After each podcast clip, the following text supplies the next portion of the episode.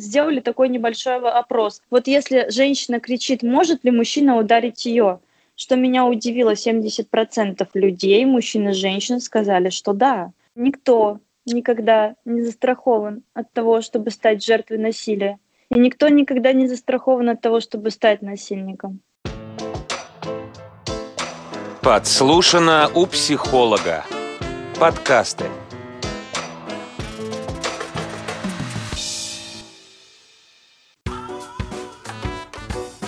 Побормочем. Подкаст для тех, кто не любит размышлять в одиночку. Всем привет, меня зовут Анна Филинская. Вы слушаете подкаст «Побормочем». Сегодня наш выпуск посвящен теме домашнего насилия. Откуда оно берется и что с ним делать. Вы уже знакомы с Маргаритой Быстровой, э, клиническим психологом, перинатальным психологом. Привет, Маргарита. Привет, Анна. Так вот, мы с вами, с Маргаритой, сегодня будем искать э, истоки насилия в семье. Будем разбирать э, примеры домашнего насилия и давать конкретные инструменты, что делать с агрессивными проявлениями ваших близких. И очень надеемся, что этот подкаст будет вам полезен.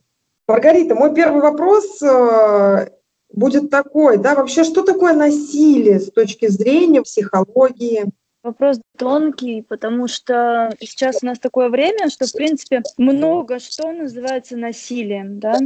То есть накричали дома, поругались, ты абьюзер, ты меня, значит, не любишь, да, и насилие надо мной совершаешь. В общем так, для меня насилие начинается с унижения. Вот там, где есть унижение человеческой личности, там, где есть тот момент, то, что человек пытается критиковать тот образ жизни, который ведете, то, что вы любите, то, что вы делаете, и принижает вас, вот там уже есть насилие. Потому что бывает, что да, а какие-то границы дома переступаются, люди не выдерживают. Они могут ругаться, конфликтовать, кричать друг на друга. Но если один человек ставит себя выше другого и унижает его, ну, то есть, например, мужчина ставит себя выше, чем женщина, и считает, что он знает, как ей жить, и унижает каким-то образом ее образ жизни, да, словами, там, действиями, то здесь я считаю, что уже имеет место насилие. Ну вот ты как раз сказала сейчас про мужчин, и э, традиционно, да, почему-то, когда говорят о домашнем насилии, почему-то имеют в виду под агрессорами именно мужчин. Вот почему так? Или же действительно на мужчин чаще просто заявляют, там, чем, например, на женщин, на детей? Ну, дети вообще вряд ли будут являться абьюзерами, просто потому что еще, да, не, слава богу, не умеют. Есть точка зрения, что на женщин меньше заявляют. Ну и давайте возьмем тот момент, то, что сила, агрессия, а что такое агрессия, да?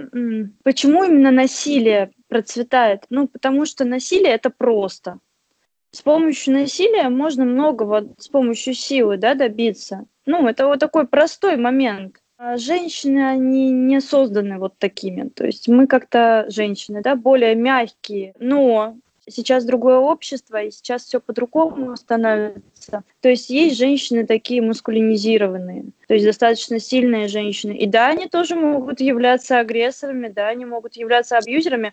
Только, ну, давайте посмотрим правде в глаза, чтобы женщина убила мужчину, ну, это прям нужно много сил, и надо, надо вывести, прям реально вывести. Просто таких случаев, да, меньше, наверное, меньше заявляют, ну и просто физиологически женщине трудно, ну, нанести такой сильный физический ущерб мужчине. Хотя тоже сейчас разные бывают. Вот пример, да, не буду называть вообще кто, да, но один известный актер попал в больницу с тем, что его избила его девушка. Причем до такого состояния, что его увозили в реанимацию. И тут вопрос, кто из них мужчина, кто женщина, да?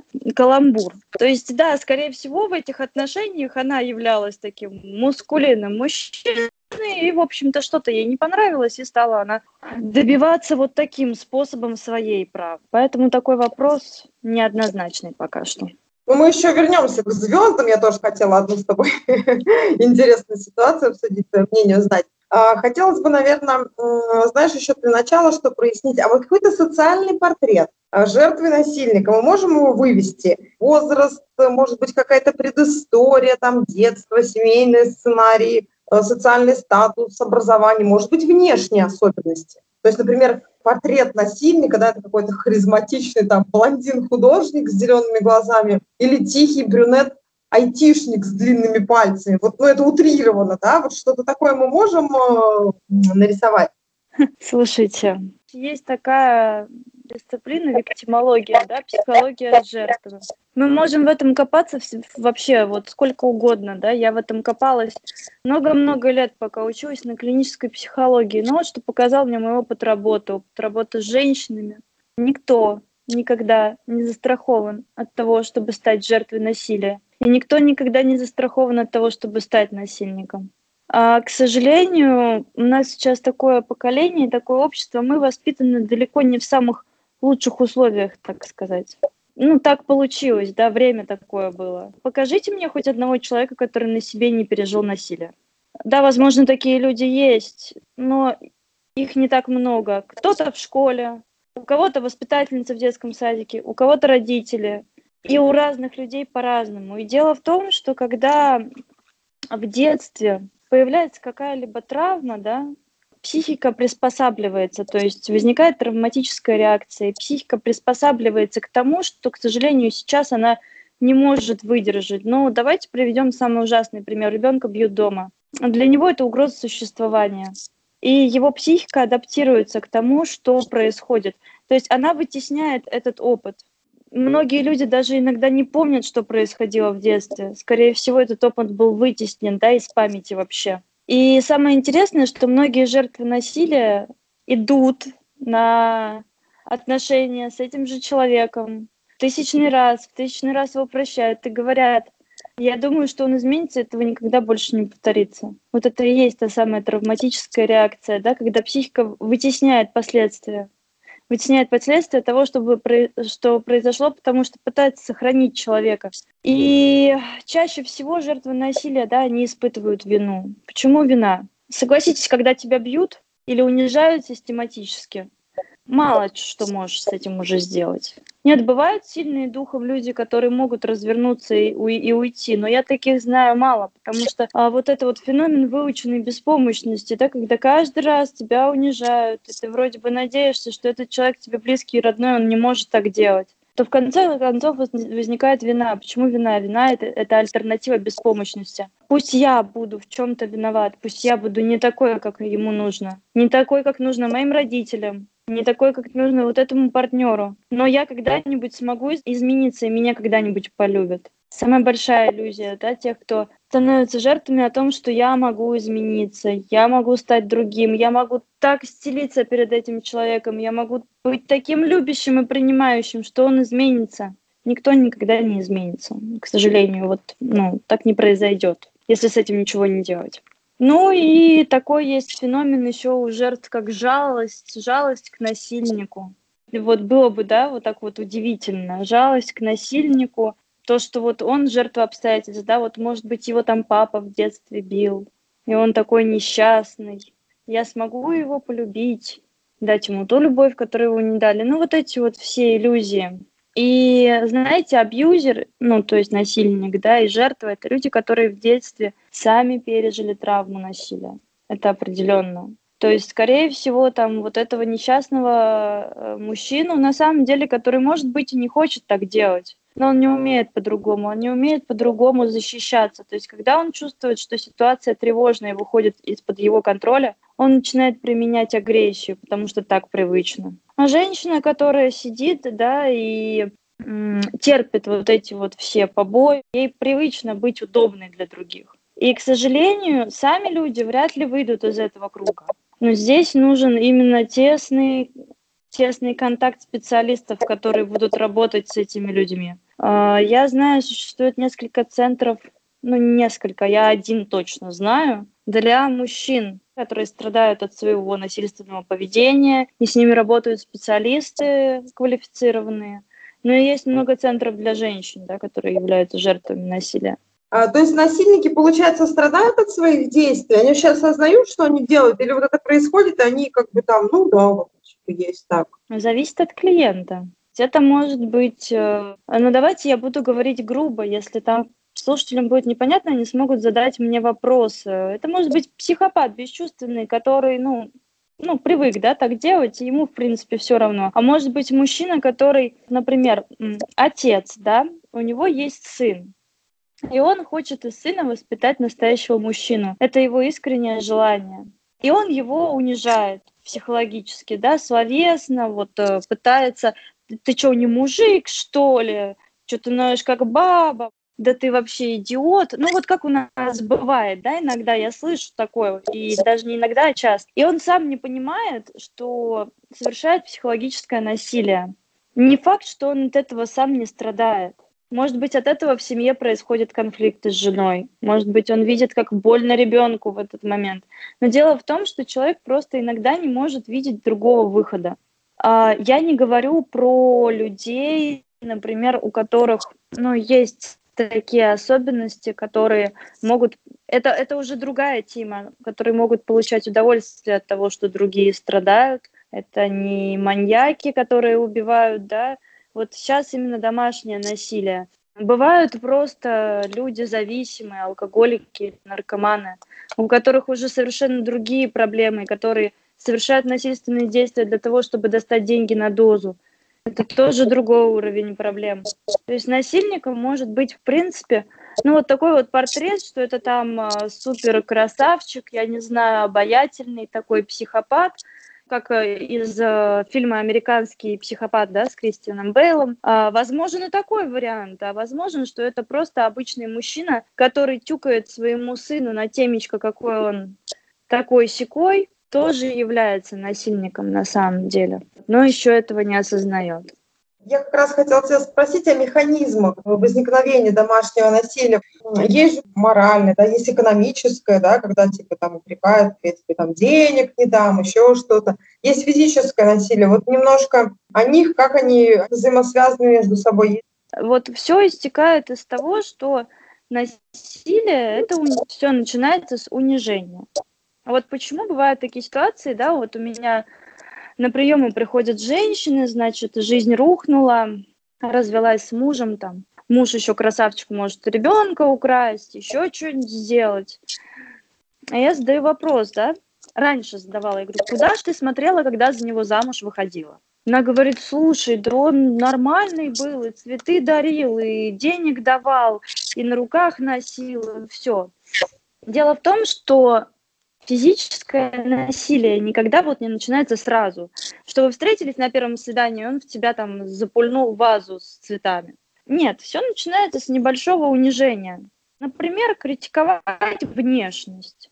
Что-то кажется, у тебя тут это, ты килограммчик набрала, может быть, тебе это сходить похудеть, ну или вообще у тебя там не такой разрез глаз или размер груди, ну так, начнем с этого, да, может тебе это сделать, то сделать, сходить, или а что ты так одеваешься, до этого нравилось, а теперь не нравится, или человек начинает, например, лезть в кошелек, да, ой, что-то мы же там семья, мы же вместе живем, а, на это дай денег на то. Или, например, начинается критика друзей, или ревность необоснованная. И все это понемножку, понемножку. И как бы человек вроде бы ничего такого не делает, но почему-то подрывает мою самооценку и уверенность в себе. Наступает тот момент стыда и вины. То есть, когда мне стыдно, например, моим родным и близким говорить о том, что происходит у меня в отношениях, о том, что мой муж недоволен мной, о том, что он, например, меня ну, как-то постоянно критикует и унижает. А если есть дети, еще и их критикует и унижает. Я меньше контактирую со своими родственниками, я меньше рассказываю искренне, что происходит у меня в жизни. И возникает вот это как раз-таки чувство жертвенной вины, что, наверное, со мной что-то не так ну, я, наверное, не такая. И я начинаю еще больше, да, стараться вкладываться в этого мужчину, значит, делать все так, как ему нравится, а, а открою страшную тайну. Никогда никогда не станешь такой, как нужна абьюзеру. Какой бы ни была, какой бы прекрасный, умный, богатый, никогда. потому что, ну, у него там свой механизм. Я не обвиняю сейчас ни мужчин, ни женщин, которые проявляют насилие, да, это тоже люди, которым нужна помощь, действительно нужна. Это их способ защищаться от реальности. Но дело в том, что чем больше проваливаясь вот в эту вину и стыд, тем больше женщина будет раздражать, она будет становиться беспомощной.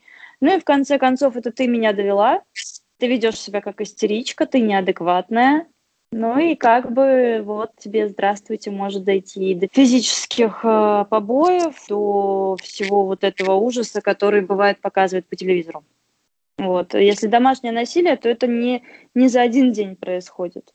Это целый процесс. Побормочем. Подкаст для тех, кто не любит размышлять в одиночку. Да, я напомню нашим слушателям, что это подкаст «Побормочем» с Анной Филинской. Сегодня у нас э, в студии Маргарита Быстрова, клинический психолог, перинатальный психолог. Выпуск посвящен теме домашнего насилия. Откуда оно берется и что с ним делать? Побормочем. Подкаст для тех, кто не любит размышлять в одиночку. знакомы с Маргаритой Быстровой, э, клиническим психологом, перинатальным психологом. Так вот, мы с вами будем разбирать э, примеры домашнего насилия, что делать с агрессивными проявлениями ваших близких. А к тебе часто приходят вот э, женщины с такими проблемами? Ну, не буду скрывать, да.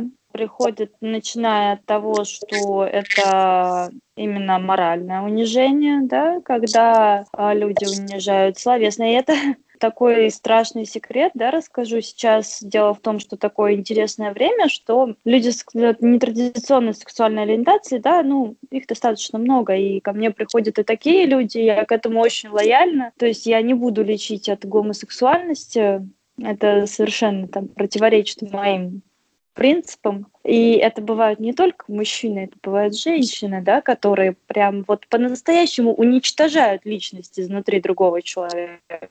И бывали очень страшные случаи, когда мужчины, да, это больше мужчины, потому что тут больше власти, больше силы, отбирали детей, э, отбирали все, что вообще возможно, ограничивали свободу человека. Но это вот вообще более глубокие травмы. Там было настоящее физическое унижение, физическое насилие, настоящий страх за свою жизнь и за жизнь своего ребенка. И да, я не знаю, может быть, э, вот бывают, да, психологи, они вот в какой-то своей стезе, вот, может быть, это моя стезя, но у меня таких историй очень много. Постоянно ко мне приходят. И да, это нелегкая тема. Нелегко, знаете, показать жертве, что на самом деле с ними все в порядке. Потому что есть такая штука, что в обществе, я встречаю такое, обвиняют женщин. Давайте возьмем женщин, их больше почему-то. Я не знаю, мужчины ко мне не обращаются с насилием, что да ты сама виновата. Это ты себя так ведешь. Почему ты не можешь от него уйти? Ты слабая. Сама себе выбрала, сама и терпи. Дело в том, что нет поддержки, да, и женщина начинает думать через какое-то время, что с ней что-то не так, и она больная. На самом деле реакции жертвы для нее привычны с детства, это ее нормальная реакция. И на самом деле, когда она орет на манипулятора и кидает в него вещи, это нормальная реакция на скрытую агрессию. Абсолютно нормальная. А вот вокруг, да, говорят, что ты неадекватная. Даже было, ну, на моем жизненном опыте, когда и это очень сильно вызвало во мне протест, когда сделали такой небольшой опрос. Вот если женщина кричит, может ли мужчина ударить ее? Что меня удивило, 70% людей, мужчин и женщин, сказали, что да. У меня был шок просто. Для меня, ну, женщину бить нельзя. Ни при каких обстоятельствах. Я не знаю никак. Но вот общество, да, сказало, ну, можно ей мазать спокойно, что, пусть, пусть она не орет. И очень трудно, да, таким женщинам показать, что с ними все в порядке на самом деле. Что, да, нужно работать над собой, нужно работать именно над вот этой травмой детской, нужно работать над тем, чтобы создавать в голове новый образ отношений но это совершенно не те женщины, которые больны, неадекватные. Они приходят с такой вот очень низкой самооценкой. И вот в этом всегда очень трудно сначала с ними работать. Ну вот еще бьет, значит, любит. Такая есть присказка у нас в России. Бьет, значит, любит. Да, там мужчина, там вот, женщина должна терпеть. Слушайте, ну у нас а, есть люди, которые до сих пор живут в Советском Союзе.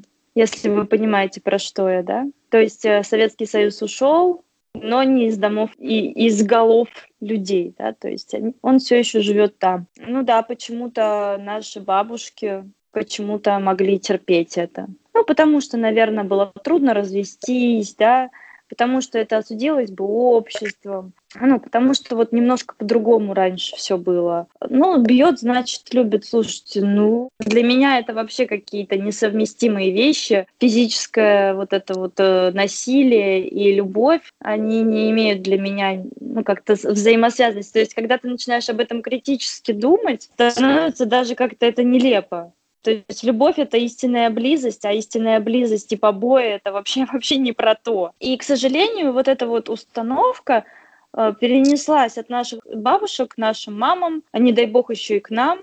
И мы считаем иногда в порядке вещей, да, что иногда там поколачивает. И самое страшное, что когда ты этого не видишь и не замечаешь, и не живешь в этом, и не работаешь, да, вот по какой-то причине, э, то кажется, что этого нет. А на самом деле этого очень действительно много. На самом деле очень много женщин, которые терпят, молчат просто потому, что их так научили терпеть и молчать. Мой всегда призыв э, не к тому, чтобы таких женщин вот это вот, а что ты сделала, чтобы тебя не били, да? Иногда бывает очень сложно даже осознать, что происходит. То, чтобы подойти к ней и сказать, дорогая, чем я могу тебе помочь? Вот скажи мне, мне тебя послушать, может быть, мне тебе, ну, специалиста порекомендовать или, блин, да даже ту же полицию вызвать, простите, да, когда это происходит. Но ведь часто мы закрываем двери и делаем вид, что не слышим того, что происходит. У меня это всегда очень больная тема и вызывает очень такой большой душевный отклик, когда я думаю о том, что многие женщины оказываются в беспомощном положении, мне вот становится так вот очень неприятно и хочется всегда идти вперед в бой, так сказать, с этим совсем. Бьет, значит, любит. А вот я еще что хотела сказать. А, на днях одного звездного а, мужчину, это Бруклин Бекхэм, да, его обвинили в пропаганде домашнего насилия. Обвинили, потому что он выложил а, свое фото с невестой, где вот э, этот звездный наследник взял ее за шею. Ну и на это сразу, в частности, обратила внимание – основательница женской правозащитной организации, которая расценила фото как поддержку домашнего насилия. Это действительно, реально ли взять за шею своей любимой, это проявление агрессора? Ой, какие, какие интересные вопросы. Ну давайте, вот смотрите. Слушайте, ну все мы люди взрослые, у всех людей есть разные предпочтения. То есть кому-то нравится, когда их берут за шею, и они испытывают от этого да, там, возбуждение, удовольствие и так далее. Начнем с того, что в каждой вот этой вот э, СМИ, да, в каждой какой-то фотографии или э, какой-то пост, статья, там есть свой контекст. И вот мне бы даже хотелось да, узнать, что вот э, молодой человек, который выложил такое фото, как он держит свою девушку за горло, какой контекст он туда вкладывал. Понятно, что феминистские организации найдут свой контекст, потому что у них есть определенная цель и определенное видение мужчины жизни. Не все мужчины агрессоры, не все мужчины хотят причинить боль, не все мужчины так ужасны, как мы можем их описывать, да, иногда. Тут вот по мне важен контекст. И еще раз говорю, есть люди, которые занимаются садомаза штуками, и им это очень нравится. И женщины, в принципе, испытывают это, от этого удовольствия, никакой жертвы себя не ощущают. Поэтому здесь такой вопрос очень интересный, и надо исследовать со всех сторон. А то, что выкладывают, э, ну, могут много чего выкладывать. Хуже, когда я вижу в интернете иногда выкладывают Действительно, видео побоев. Вот это, вот это реально страшно, потому что там уже без контекста бывает понятно, что происходит. А тут вот как бы чем бы дитя не тешилось, ну дитя вот так тешится, феминистки по-другому тешатся, ну тоже интересно, да. Маргарита, мы очень много рассказали о том, да, какие бывают виды насилия, какие предпосылки к насилию, даже психологические портреты. А, попробовали нарисовать да, жертв насильников. Ну, а вот теперь самый важный вопрос, наверное, который тоже волнует наших слушателей. А что с этим делать-то? Вот? Как обычному человеку противостоять э, насилию, да, если оно происходит с ним, и, возможно, как другому человеку, который э, становится свидетелем или который знает об этом насилии, поддержать жертву домашнего насилия. Да, спасибо за этот вопрос. И вопрос не самый легкий. Вот если рассмотреть с трех сторон, да, жертва, насильник и свидетель, я свидетелей всегда призываю не оставаться равнодушными, не думать о том, что да сами разберутся. Вы знаете, иногда бывает так, что разбираются до такого, что друг друга убивают. И тут вот вопрос моей внутренней морали, смогу ли я смотреть на это дальше. В этом случае я буду говорить за себя, да, я никогда не остаюсь в стороне. А есть службы, есть психологические службы, которые работают с жертвами насилия. Есть их телефоны, они бесплатны. Можно позвонить по горячей линии и всегда поговорить об этом. Можно поговорить с жертвой насилия о том, что то, что происходит, это ненормально. О том, что говорить об этом, это не страшно. О том, что просить помощи, это не страшно. И то, что, к сожалению, сама или сам, да, давайте так возьмем, мир многогранен, он не выберется. Самое страшное, что участникам вот этого вот всего представления выбраться самим из него очень сложно. Потому что это те схемы, которые были поведения, те игры, которые были выработаны в детстве. И увидеть их очень тяжело. Да, бывают женщины более осознанные, которые, например, своему мужу говорят, ты абьюзер, значит, ты на меня орешь, иди лечись. И бывает, что мужчины приходят с такими запросами к психотерапевтам. Ну, скорее, это такой неискренний да, запрос. Они идут просто по вынужденным обстоятельствам, говорят там, доктор, напишите мне справочку или скажите моей жене, что со мной все нормально. А бывают мужчины, на самом деле тоже осознанные, которые приходят э, к психотерапевту и говорят, что я там ору на свою семью. Вы знаете, она, иногда это не может быть не насилием. Иногда это может быть э, защита да, своих границ, просто по-другому он защищать их не умеет. Тут то есть тоже такой момент, что нужно разбираться. А, вот. И в том случае, если оказались свидетелем, да, но если уже при вас бьют человека и происходят какие-то ужасные вещи, ну, я бы думала о том, что мой долг вызвать полицию или вмешаться. Если я просто знаю о ситуации, которая происходит в жизни там, моего близкого человека, то можно порекомендовать специалиста, который с этим работает. Да, поговорить об этом, не оставаться в стороне или говорить о том, что ты там сама вот в этом виновата, давай уходи от него. Уйти от абьюзера очень сложно. И иногда женщина даже ушла от него, а все равно потом вернулась.